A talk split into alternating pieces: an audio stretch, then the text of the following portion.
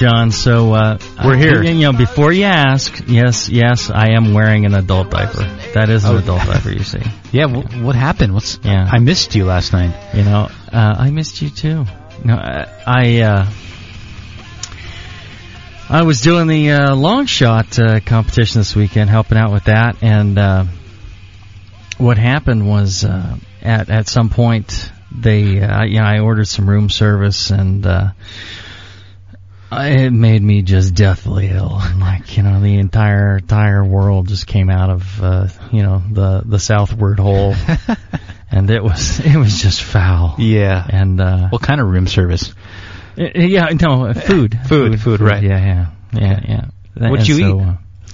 Uh, uh, you know, it was like breakfast foods, and uh, apparently, you know, somebody uh, put their thumb on my food or something. I don't know. after after not washing their hands after going to the bathroom. Oh no, that's gross. So so I'm a I'm a tad under the weather. yeah, well, And uh, but the show here, must go on. Yeah, absolutely. wow. So uh, I'm here to talk about uh, talk about beer and blonde ale and all that stuff. Forget about the past and yeah, I'm trying. it's gonna take like a week before that horror goes away. Wow.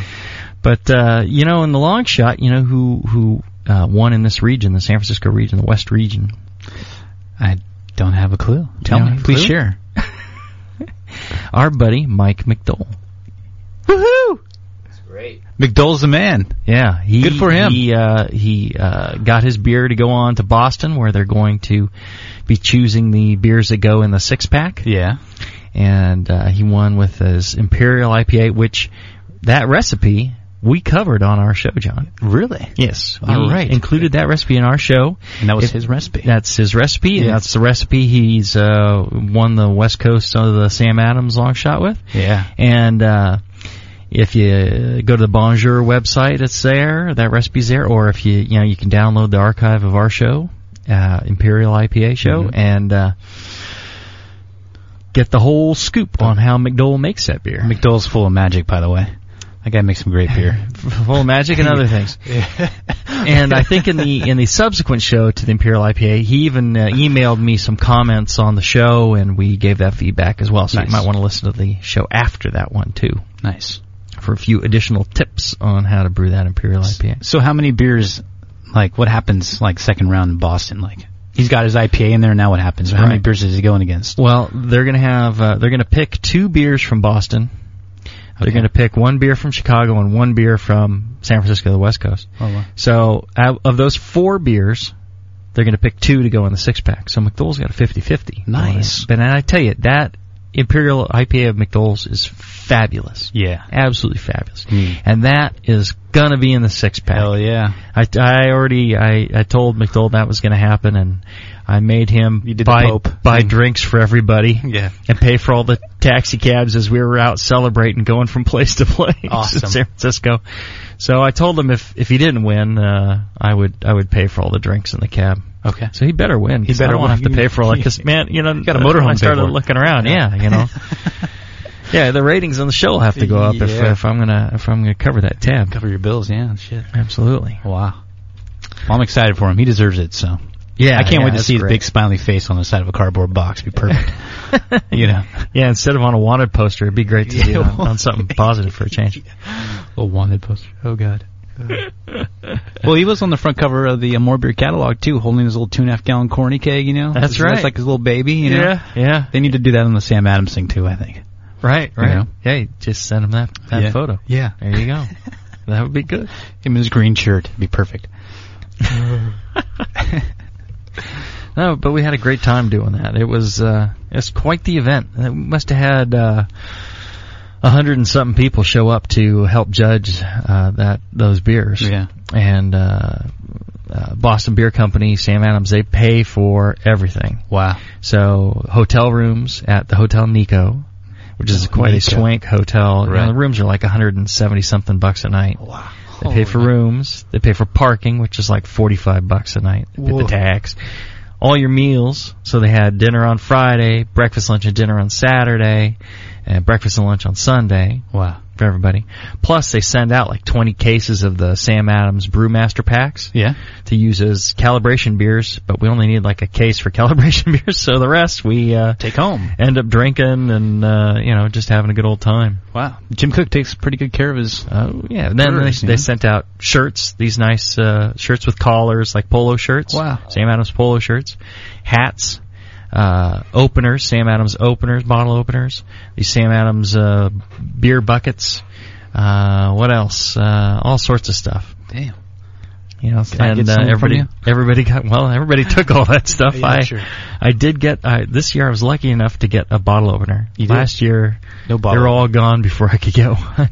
I think you deserve a bottle opener. yeah, yeah, there you go. But uh, it's just a wonderful time, and and just getting to see all the other, uh, you know, uh, beer geeks in the area. Yeah. You know, and all your friends Unite. gathering together. Yeah, Yeah. and we had people come up from San Diego and L.A. We had people, uh, uh, some people I know uh, for quite a few years now. Um, they came in from uh, Texas. Wow.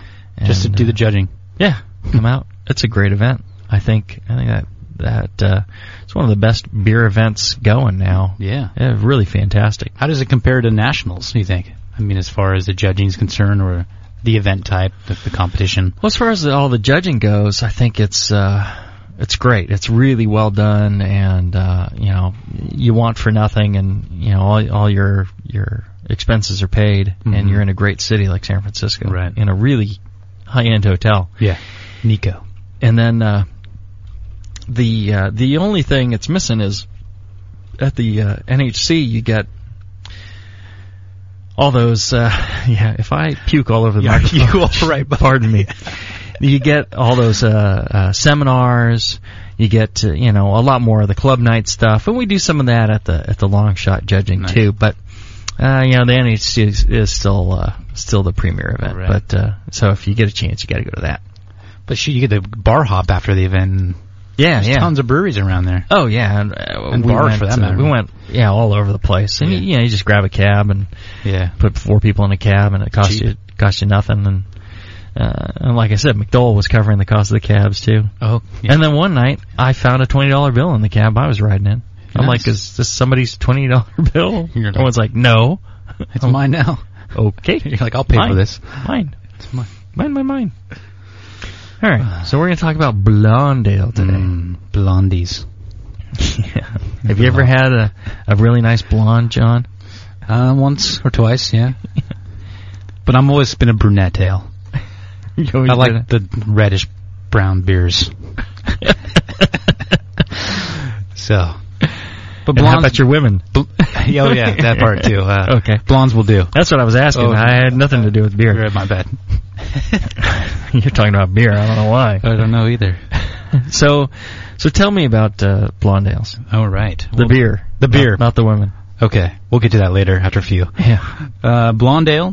Uh, the aroma is very very soft malt aroma, very low fruit esters coming through, uh, low to me- medium hop aroma.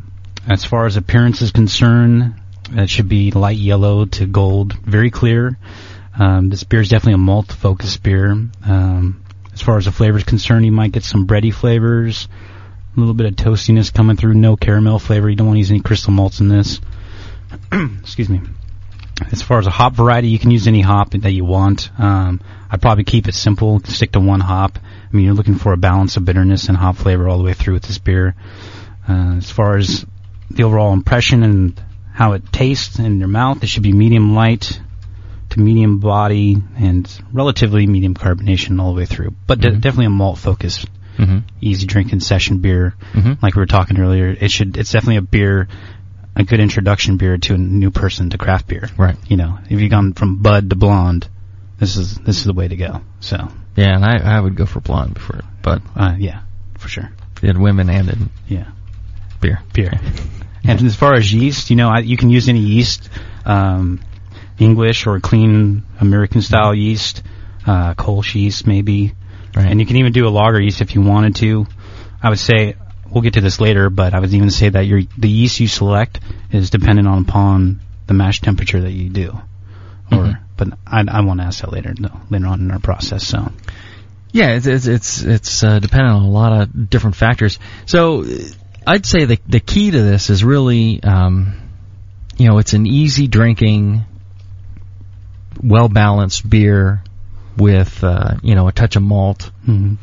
And you know some pubs, you know they'll brew it smaller and you know uh, a little lighter and a little more uh, easy going.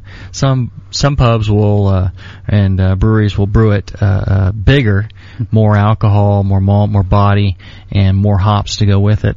Should be real balanced, but sometimes you'll find. Um, you know, the, a little bit of flavor or, or hop aroma in there. There shouldn't be a lot.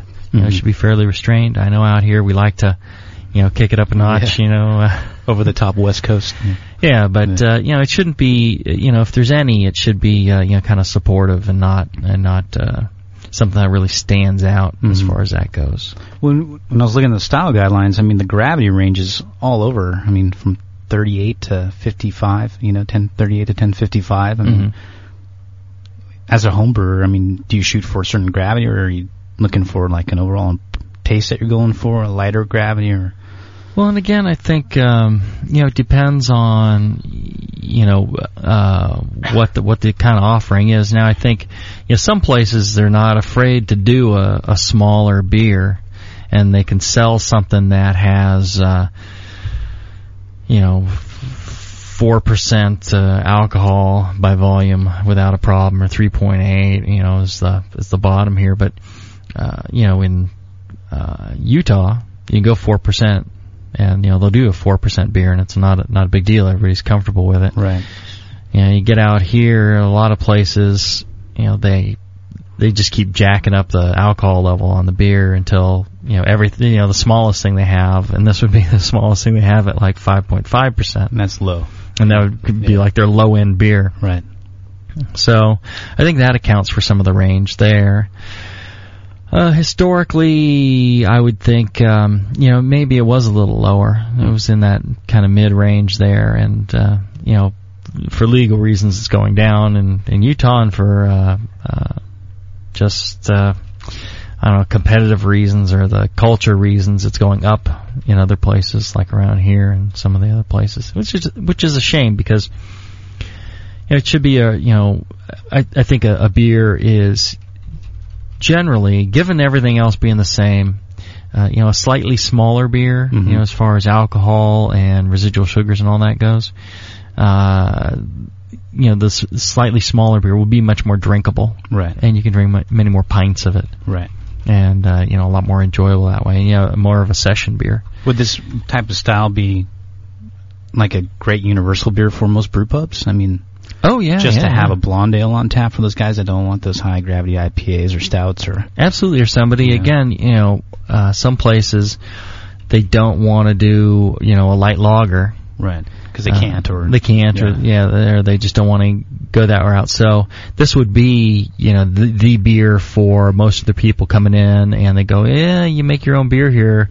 You know, I usually drink, you know, Bud Miller Coors or whatever. You know, what what should I have? Right. And that's a common question.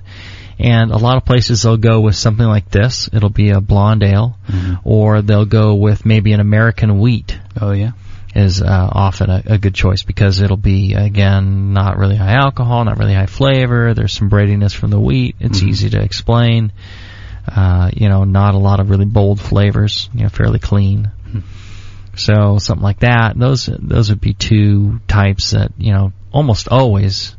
Uh, if I had a brew pub, I think I'd have something like this, Oh, this yeah. on, you know, and uh, could be your flagship beer for that matter Right. Well, you Yeah. know, you you look at um, uh, Lodi Brewing Company down Mhm. Lo- Lodi, and they have uh, a couple beers that kind of qualify along these lines, but they've got uh, their Lodi Light.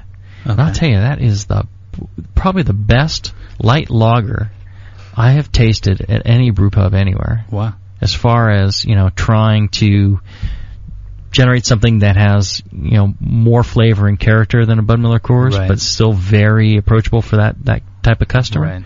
I'll tell you, it's really good.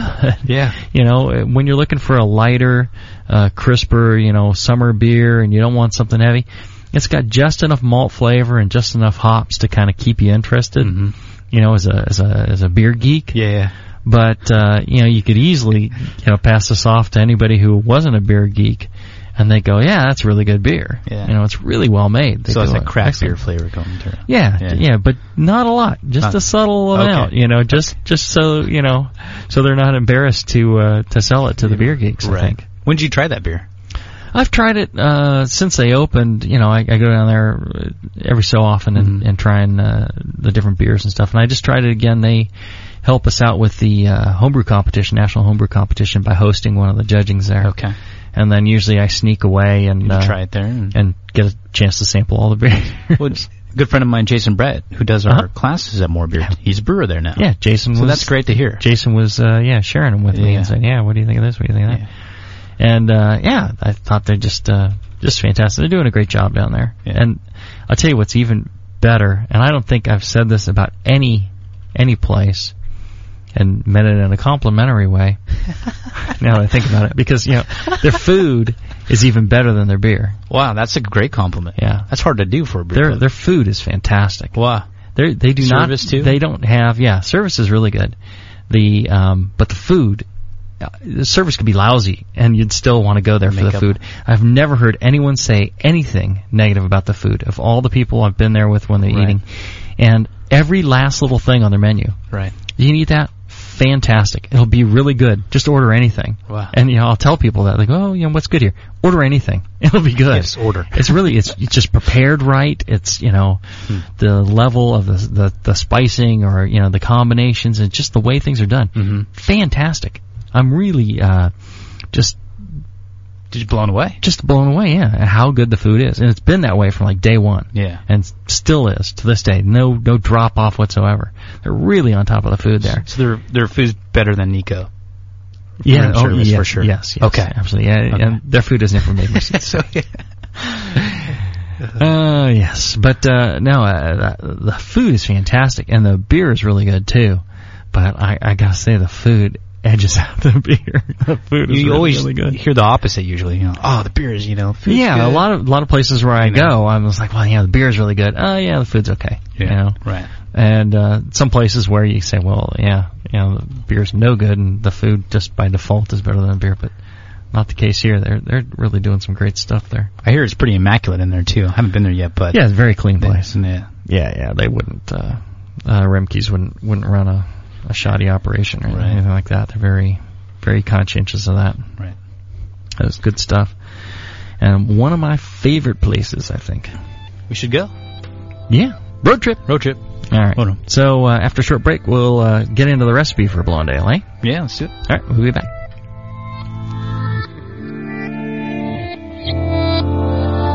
I've known a lot of funny people.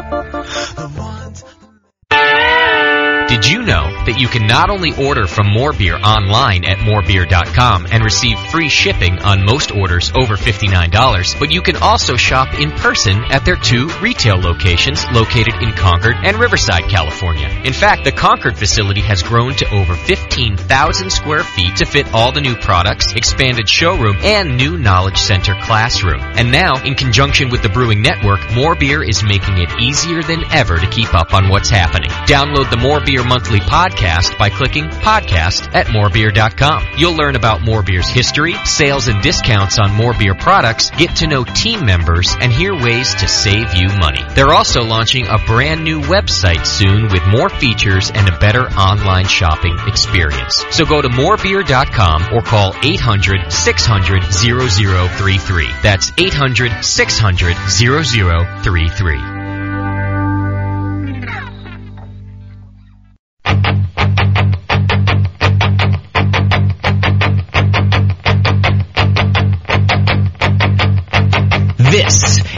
Jamil Show.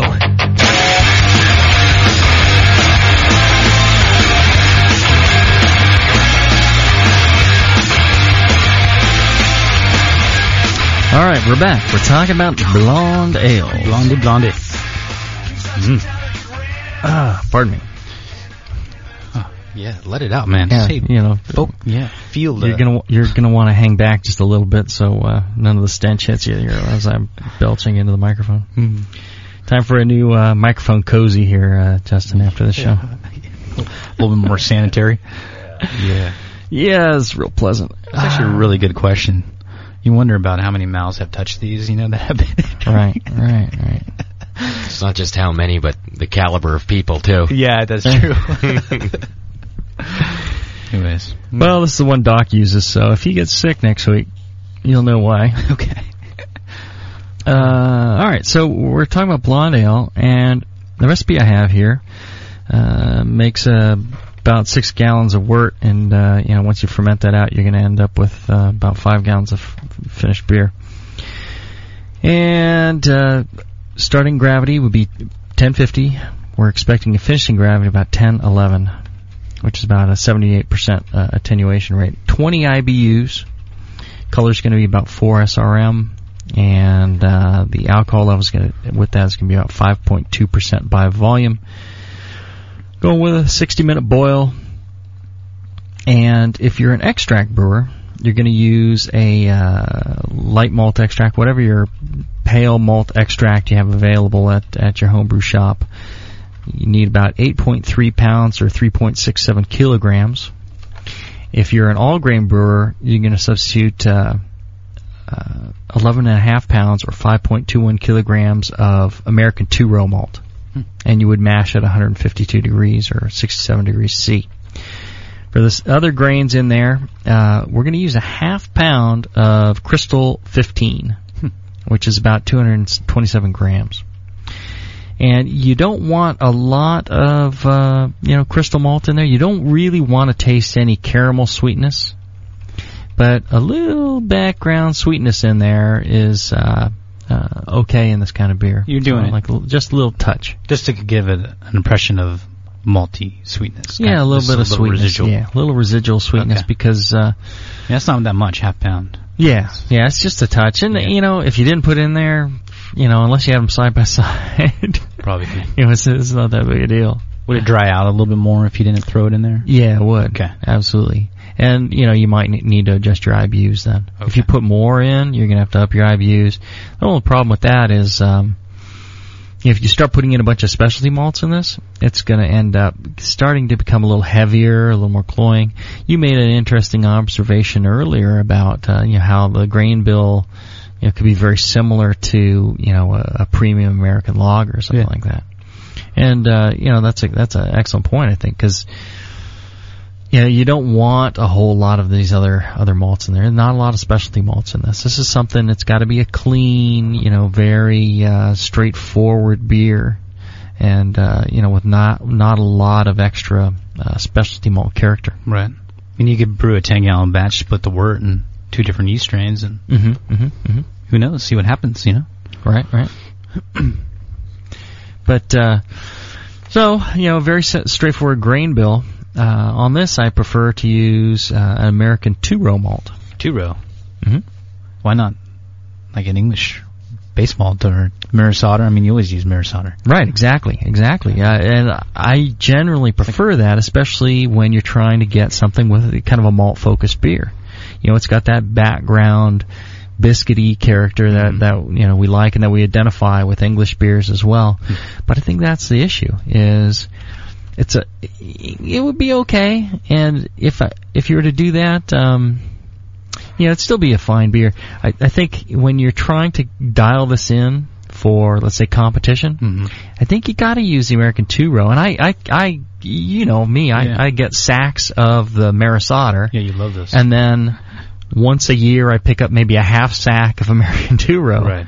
And uh, but uh, you know, there's a few beers where it requires it. And what happens is when you have that kind of biscuity English malt character, Too much. people start to think of it more. You know, they'll say, "Oh, it's like an English beer." It's like you know, or it'll be more beer. like Fat Tire or something like that. Yeah.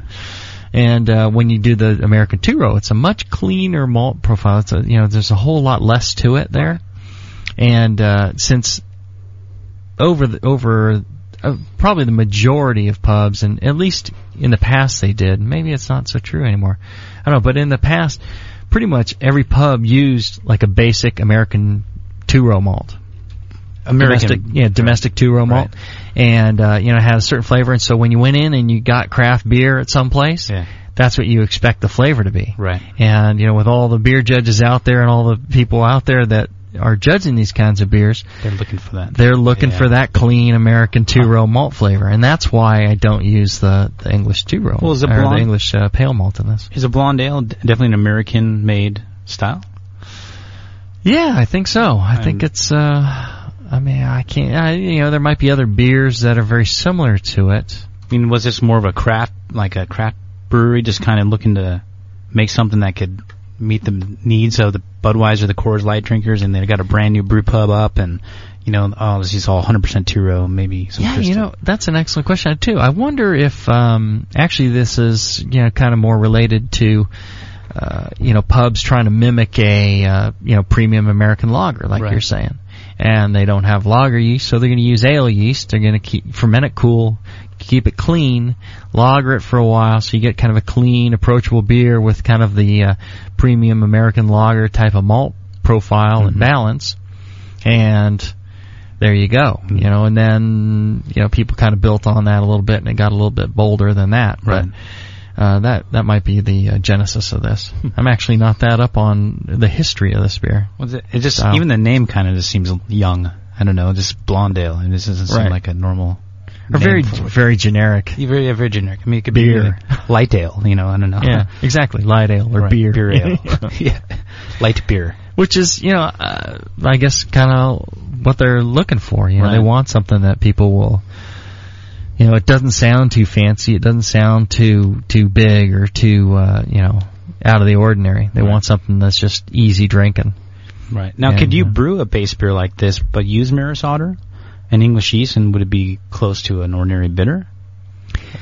Or would it be, be a totally different beer? It wouldn't be a blonde ale anymore. Yeah, you know, um, kind of like a summer bitter, but you'd need uh, more bitterness than this. Okay. You'd need more blonde bitterness. has more hop coming through. yeah, Okay. yeah, yeah. And this is, you know, um, See, that's what I. well, you yeah, you need more bitterness in the ordinary bitter. The bitter, the bittering would be- too low. so this is definitely more hop focused than an ordinary bitter for sure.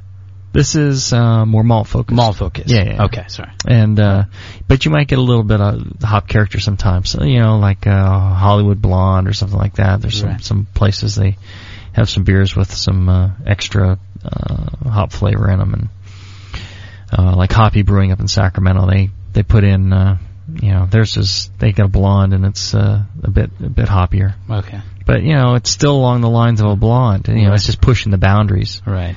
and you know I think that's okay. Especially you know if if you're just doing it to drink yourself, Yeah. you know, absolutely put in whatever you want. Uh, you know, it starts to kind of fall out of the style, but if you want to, you know, get in on, uh, you know, a competition and, and do well with this, you're going to need, you know, that clean American malt flavor. Right. Go with, uh, you know, minimal hop, hop flavor. A You know, a little touch would be okay. Right. Uh, but a balanced uh, hop to bitterness to uh, malt character Mhm. and sweetness, that's important as well. What I find interesting, like these type of beers, blonde ales or your bitters, or like we're going to talk about later, German Pils, is how hard they are to brew. Because they're lighter and there's less ingredients. They're more delicate. You know, just getting that clean beer to style across is, I I think, a very hard thing to do as a brewer. hmm Yeah, don't, don't have a point, but I'm just making. I mean, there there's such, there's such subtleties in this type of beer of a blonde ale. I mean, you're just talking about you know American two row malt is like a key ingredient, you Right, know, and that right. really can. I mean, if you did a British malt or if you did a German Pils malt, it wouldn't be a blonde ale malt, Mhm. blonde ale anymore. hmm You know, I just think you just have to be Right. very cognizant of that, you know, as a brewer. You know, interesting thing, I, I've, I've, I brewed this, this recipe, uh, just recently, and, uh, you know, it, it turned out nice. It was a very nice beer. And once, uh, but once it, it sat for a little while, lagered a little bit, and cleaned up a little bit more, boy, it turned out really good, and I've been drinking it. and normally I, Yeah. I'm not one to reach for a blonde ale. Yeah. You know, I'm looking for something, you know, more malty or more hoppy or more bitter, you know, more sour, you know, all sorts of weird things. Right. And this, yeah, I just find myself, especially working on the on the motorhome there. I go out to the RV, I pour myself a couple of glasses of that blonde ale. It's really good. And I'm thinking, ah, you know, it's kind of hot out here.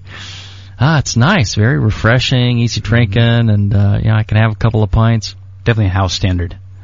Yeah, you Yeah. know, I could I can see you having something like this on on uh, all the time.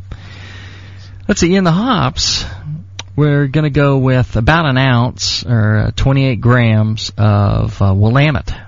And this would be for a 5% alpha acid hop at uh, 60 minutes. It's going to give you about 20 IBUs. And I like Willamette because it's, um, you know, it's an American hop, Americanized kind of version of Fuggle, but, uh, the thing about it is it's you know very easy going if you have a lot of if you if you go overboard on the willamette it's still a very approachable beer you know? And uh, if you're subtle on it you know it's it's a pretty clean if you want it just for bittering and if you want some flavor and aroma from it that's pretty good too. Like you were saying you know go with one one hop variety you But were you- saying earlier you know Is that all you did? 100% Willamette all the way through, or yeah, and this is just one edition at 60 minutes, and that's it. Wow. If you wanted a little bit more flavor, Right. aroma, maybe you do like a 10 minute edition okay? of, uh, say, you know, a quarter or half ounce or something like that, and that would just kind of brighten it up. You don't want to go overboard. Right. Yeah, you might for for your own personal consumption, but if you want to go into competition, you got to keep it kind of restrained. Right. And uh, yeah, I would definitely go with just one uh, uh, one hop variety. Now, how important is fermentation with a light beer like this? You Oh, know, very. um, yeah. well, you have one base malt hmm and one hop, Right. Right. and you don't even need the crystal.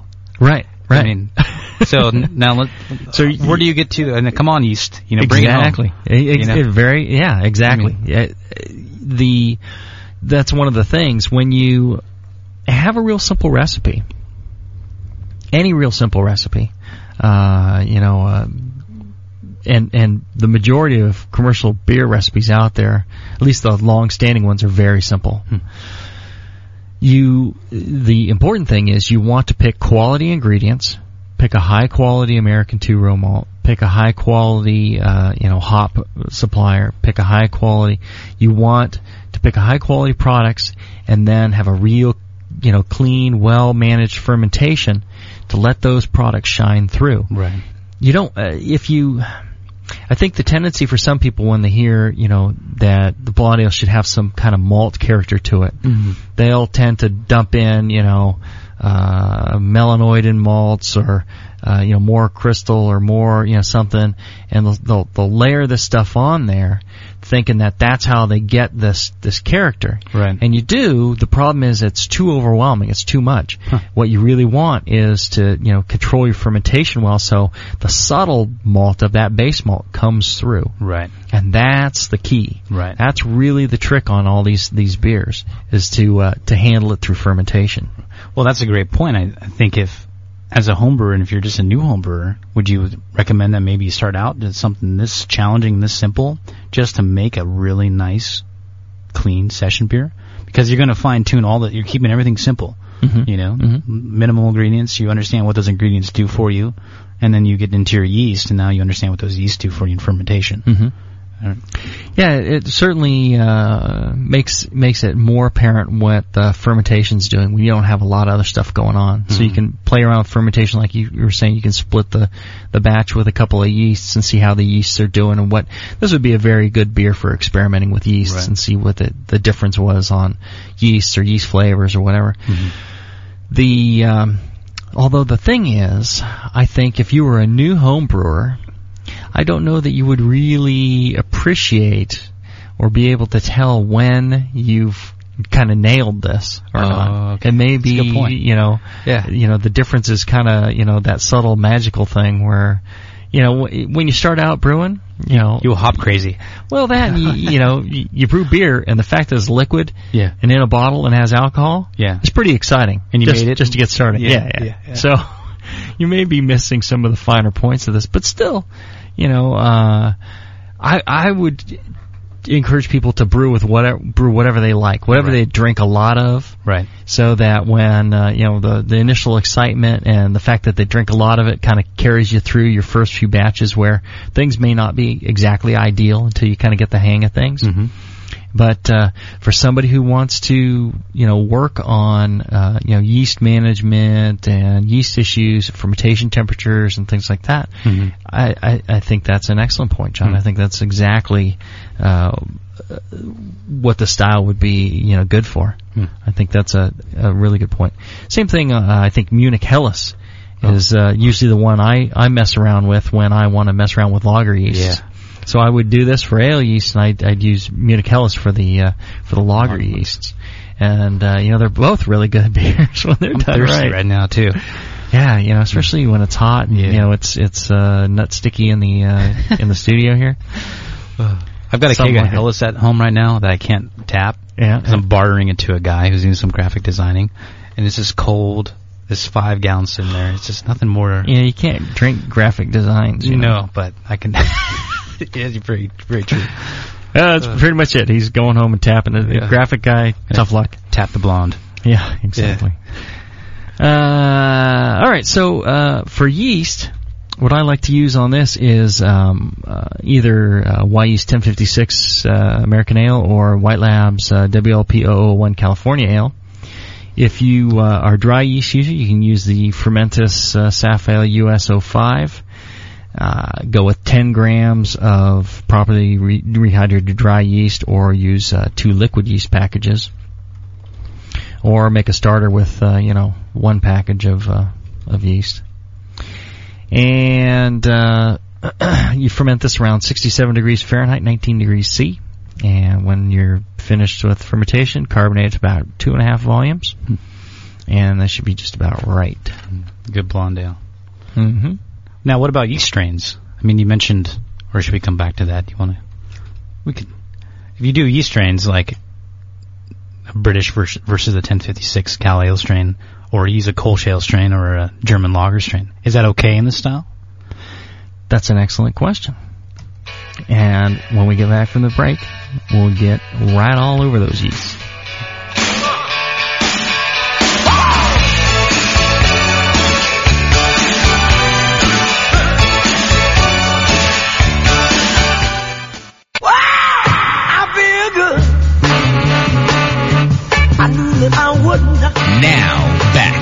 The Jamil Show. Good. I knew that I wouldn't. So good. All right, we're back. We're talking about blonde ale. And you don't feel good. I don't. That's that's actually do do do correct. Yeah, I don't. My feel intestines nice. are hurting. My adult diaper is chafing oh my god. in the warm studio here. Yeah, and biscuit is stinking. Yeah, that's Wow. probably me. No, my bad. Damn. That's some wrong right there. Sorry about that. Mm.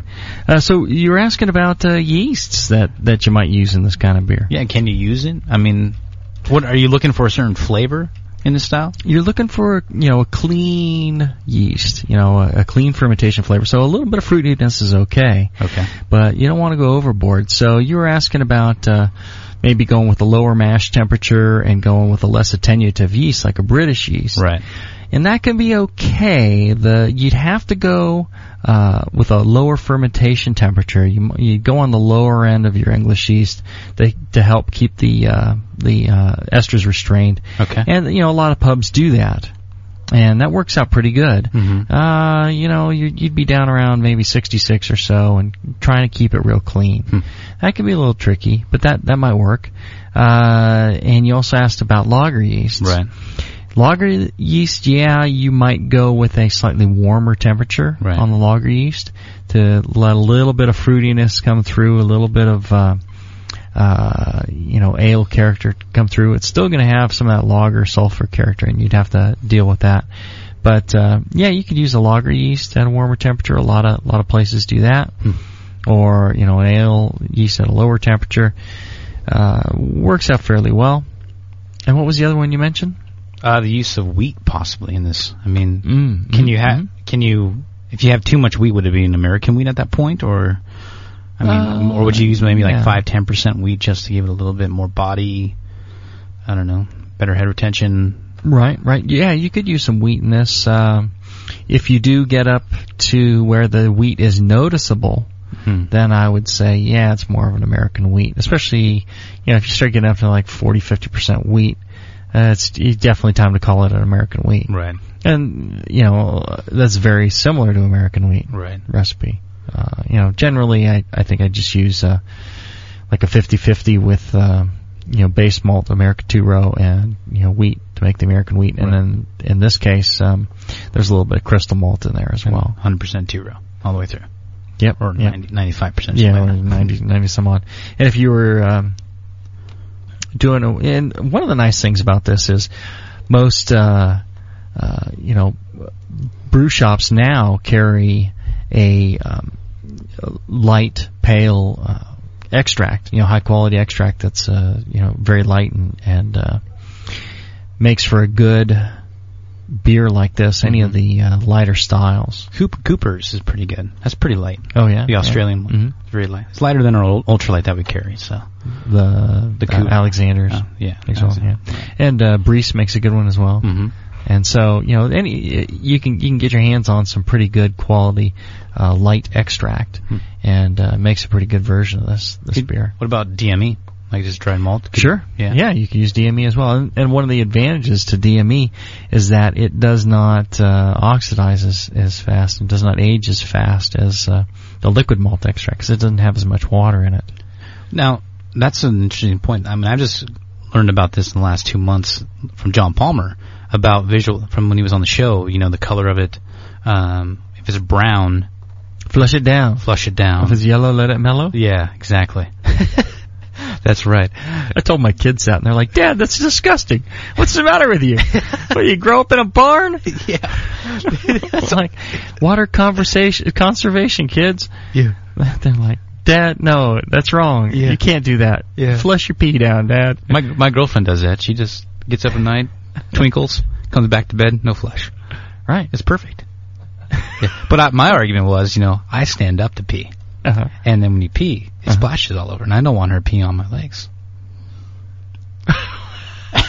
What? I'm dead serious. yeah, we almost made it through the show without one of those moments. You know? That's awesome. Yeah. Anyways. yeah. Anyways, Uh, yeah. uh, so you're talking about brown extract. brown extract, yeah. Right, the browning, uh, oxidized. uh-huh. and then Oxidized you- browning You don't want effect, you yeah. don't want oxidized. But Exactly. with this type of beer, you'd want it to be fresh for sure. Right. And uh, like we were talking, uh, like you mentioned, how, you know, it's such a simple recipe. You want to, uh, you know, have a real clean and you want to choose high quality ingredients and the freshest ingredients and, and that goes for extract too. You know, get your, get your extract from a place that, you know, turns it over quickly. Some of the higher volume shops that, uh, you know, in, in, in a week they run through a barrel. You know, you're getting a, a, a good uh, fresh extract, and it makes a big difference. Or go with uh, the dried malt extract, as you're saying, and uh, that that's a little more shelf stable. Now, what type of flavors would oxidized extract contribute to a beer? You, Oh, you know, it it can be along the lines of the papery, cardboardy as well, and uh, sometimes it's a, you know, almost a musty, dusty type of uh, taste and flavor. okay. Yeah. So, uh, you know, there's a lot of a lot of uh, uh, possibilities there. What about boil time in this? I mean, you, you probably don't want to do a 90 minute boil with this style because you don't want it to caramelize too much. You know, you don't get any caramelization as long as you you got a full kettle. Oh, okay. Because there's no there's no uh, not enough oxygen and not enough uh, not a high enough temperature. Okay. You do get some melanoidin production though with the longer boils. Okay. Uh, yeah, I, I go 60 minutes, 90 minutes. I wouldn't exceed 90 minutes. Okay. I think you'd be all right. Hmm. So we got a couple of questions in from the uh, the chat. Yeah, chat room's busy tonight. Everyone was concerned about you, Jamil, yesterday Oh, and your sickness. yes. Uh, a couple questions came through. You were you were talking about uh, noble hops Uh-huh. a little earlier, and uh, this person says that a lot of times he notices a metallic flavor uh, with noble hop, noble hops, and he wonders if that's a common thing or maybe just him. You know, I think I think it, it must be something else because you can you can make a beer uh, with any of the hop varieties. I don't think any of them really come across as metallic. Mm-hmm. So it's a combination of things. You know, sometimes uh, with a hoppy beer and certain water profiles, you can get a, like a soapy uh, character even, and you know, so it's a combination of things. Right. But I, I don't think the the noble hops in in and of themselves would would give you the metallic. No. It might be noble and something else. If you had a high sulfated wa- sulfate water, Uh-huh. like something in the German Pilsners, let's say, would that be too bitter for this style? If you had too much salts, I mean, it is. Yeah, I wouldn't. I wouldn't do any of that. Uh, you know, I would go with you know whatever water you have, if unless it's you know super super soft. Okay. Um, and actually, uh, you know, a softer water can help you with this, and kind of gives a, a you know a, a softer character, the malt profile and the hop bitterness. Okay, and another question that came through. I like when you get these questions, Jamil, because you got a good take on adding different things to beers. Uh, which types of honey would be good to make a honey blonde, and and and how much to use so that it, it's noticeable but not overwhelming.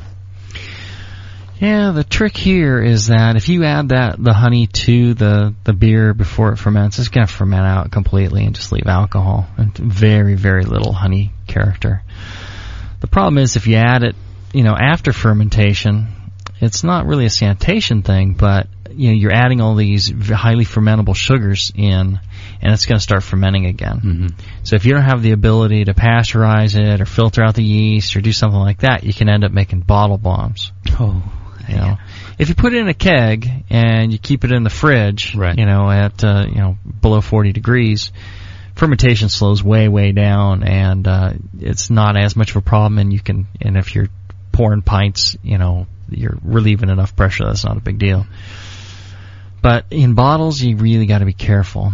And the problem is, you know, adding it too early, it ferments out. You can try adding honey malt, but and some people say that gives a honey character to the beer, but I don't. I think it uh, it kind of smells like honey in a way when it's like in the grain form. Oh, but yeah, once you f- mash it and ferment it and all that, Yeah. it doesn't taste like honey at all. It's just like a maltiness to it. Right.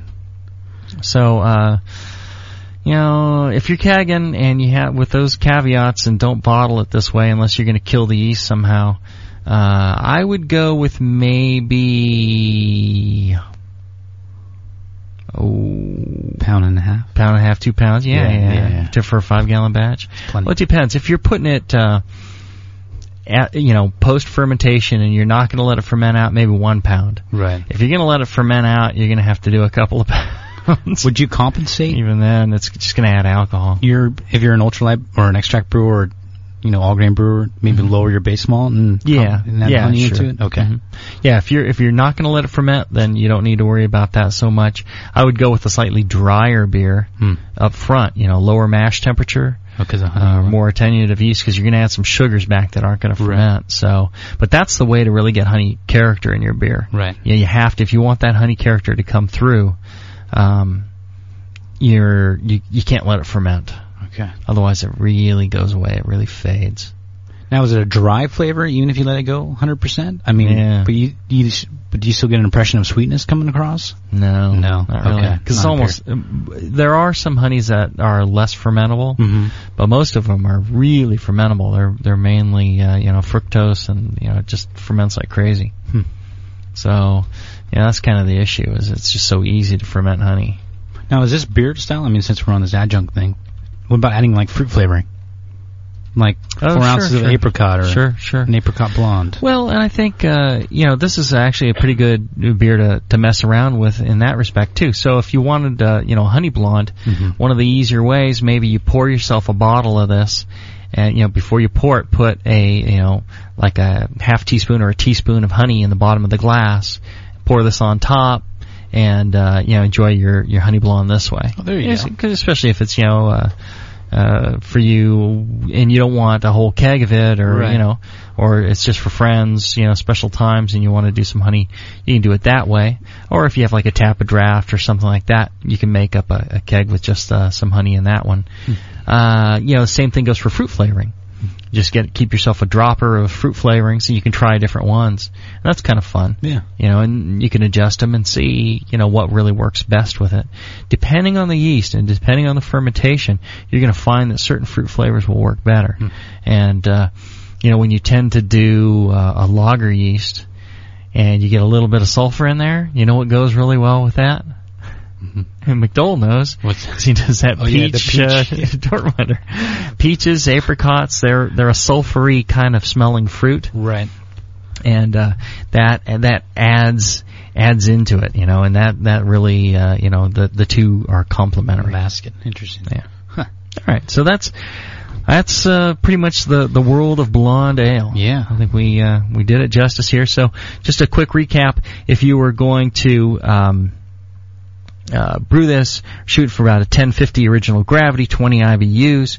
You're going to use uh, 8.3 pounds or 3.67 kilograms of uh, light malt extract, uh, liquid malt extract, and uh, a half a pound or 227 grams of Crystal 15, and then hop it with about an ounce of Willamette at 5% for 60 minutes, 28 grams, gives you about 20 IBUs, and ferment it with uh, uh, Cal Ale yeast or American Ale yeast from uh, White Labs or Wyeast. Ferment around 67 degrees, carbonate to uh, two and a half volumes. A very tasty blonde, and you know, give it some time, let it lager a little bit, and uh, cleans up a little bit more. And boy, it turns out really good. Very drinkable beer.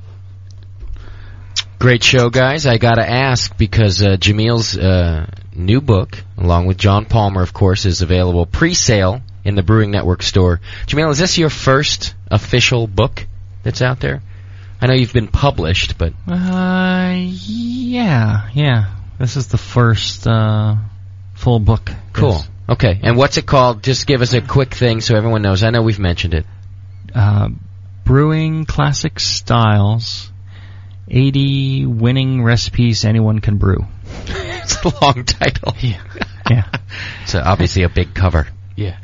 well, you know, got to get my head on there, and you know, Cool. that takes a lot of space. And it's uh, so it's 80 recipes covering all the styles, and uh, not only extract but also uh, mini mash and all grain. Right. It's it's actually about 84, 85 recipes. Okay. So I had to reach a minimum of 80 so they could put 80 on the cover. But uh, I see.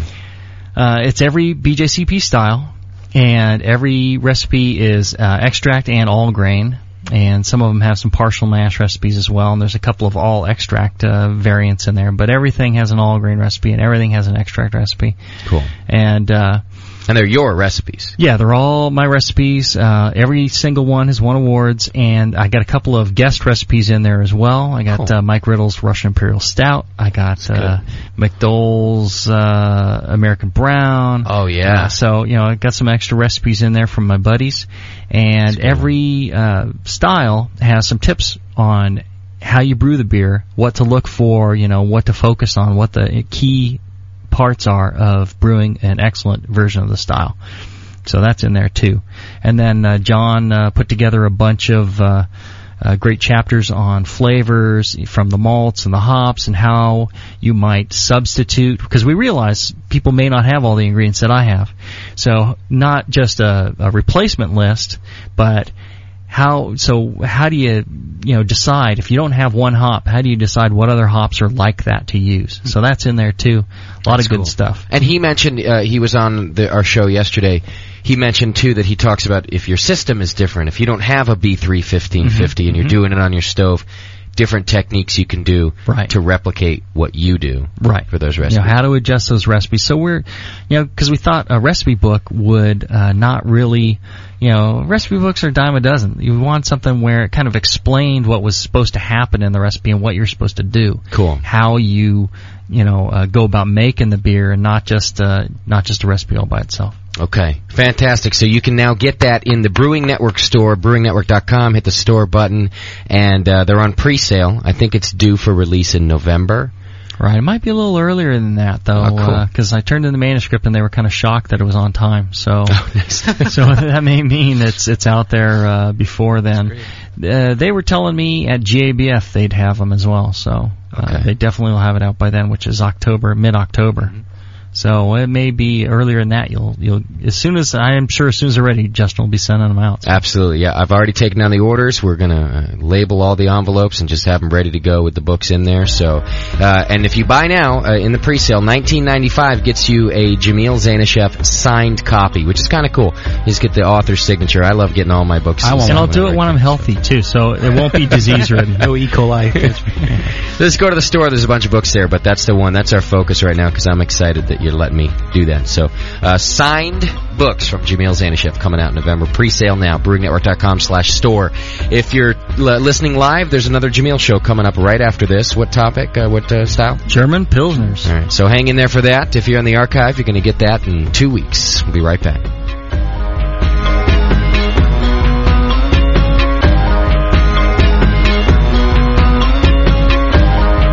The Jamil Show has been a production of the Brewing Network.